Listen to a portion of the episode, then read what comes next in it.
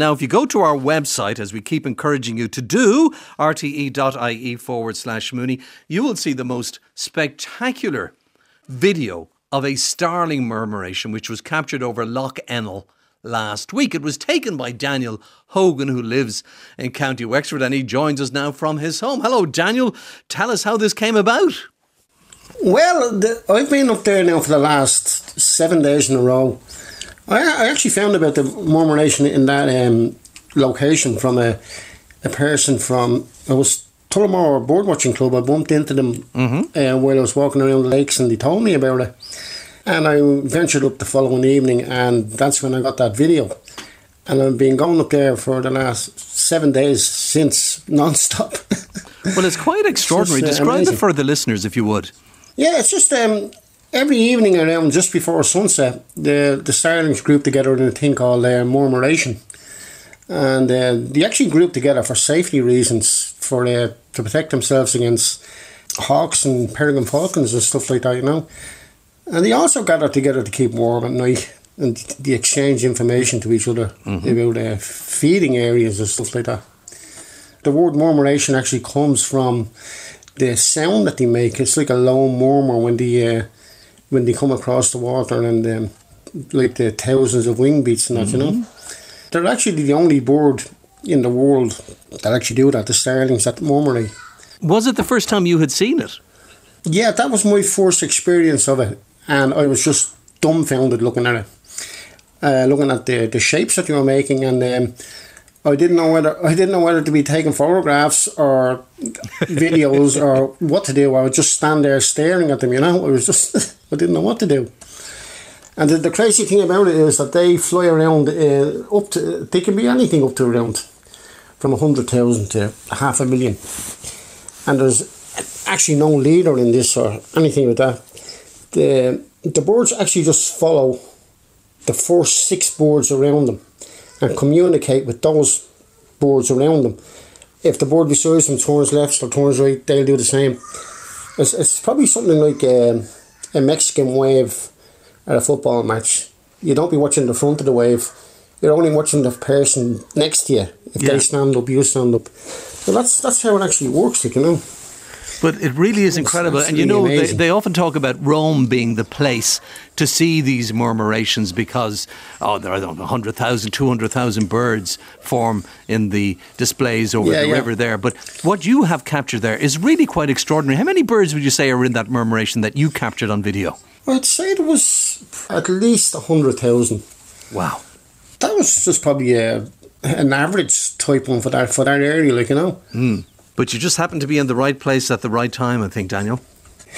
yeah. And they've been coming to the same yeah. area for the last, uh, I think it's last 10 days in a row now. So it's actually last night when I was out there, they actually came across the lake and came over their heads. And the camera that I had, the 18 millimeter lens on the camera, was actually wasn't wide enough to capture them. So really, I actually had to drop my camera and take out and take out my phone to put the wider lens on it. Well, I don't know how many times I've been to Lough Ennell trying to see the murmuration. And sometimes, well, we always see it, let me put it like that. But you have to be literally in the right place because you can be on one side of the loch and the murmuration can take place on the other side. And you just go, oh no, why did that happen?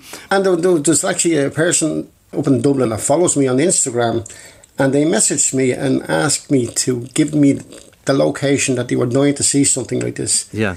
So I told them the exact location where where it was happening they came from Dublin to Mullingar to Lough Ennell and actually went in the wrong entrance into yeah. Lough Ennell, only about a minute away from the other entrance and seeing them all just heading over, but missed the whole display. missed the whole display, yeah, yeah. yeah. If, they're so at the wrong you, end of it, that's what yeah, I'm saying. You could, you could be literally just a couple of hundred yards up the, up the lake and you wouldn't see them.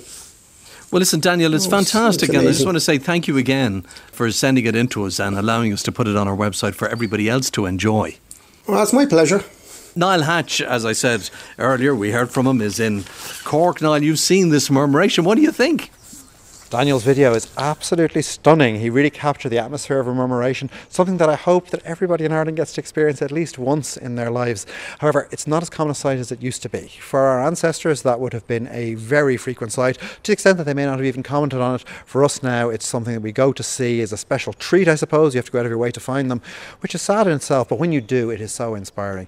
That, I think, is the beauty of starlings. When you see one starling by itself, it, it's a nice enough bird, but you wouldn't really remark on it too much. In fact, you sometimes get complaints about them messing up people's washing or mm. landing on the feeders and eating all the food. But they are responsible for one of the greatest sights in all of nature, and we can see that right here in the Irish countryside. It's something that certainly has inspired um, lots of ornithologists and a lot of research has been going into how the birds do this and why they do this.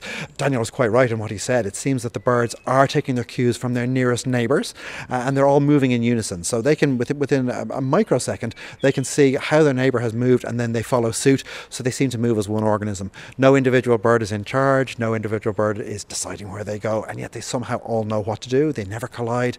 Uh, and there's a few theories about why they do it. One of the theories is that there's safety in numbers. The more pairs of eyes that are there to look out for danger, the safer they will be. So if those starlings can gather together into as big a flock as possible when they're going to roost, so to sleep in the evening, it's less likely that each individual bird will be got by predators. So if a hawk does come along, uh, well, the fact is that um, there's more pairs of eyes looking out for danger, they'll see it coming. But if it does take a bird, odds are it'll take your neighbour rather than you, so your chances of survival are better. One of the other theories that's been gaining ground recently as well is that the birds are looking at each other to see how they fly, how fit they are, so they can see how well they fed that day. Because what will happen is those starlings will go to sleep, and the following morning they will return to the area where they found that rich feeding source. So if you see a bird that's very well fed and you can sleep beside it, you can follow him or her back to that feeding ground in the morning. You get a good head start and you get a big advantage. So that's one of the theories as well. But I think sometimes as well, you know, you could put the the ornithological side of it to one side and just enjoy the spectacle of it. It's absolutely beautiful. Uh, actually, the, the, subject of starling murmurations came up at the conference in Cork at the weekend. I was talking to Professor John O'Halloran about this, president of University College Cork, of course, and he was likening the conference itself to a murmuration where I suppose the, the sum is greater than the individual parts. All the individual researchers are kind of like the starlings coming together in this murmuration, which inspires them, leads on to greater things, and then I suppose further fuels the whole area of ornithological research. It's actually very apt. Uh, certainly is. And Daniel, thank you very much indeed. And please do let us know if you come across anything else, okay? I will indeed. And if you want to see that video, just go to the website rte.ie forward slash moon.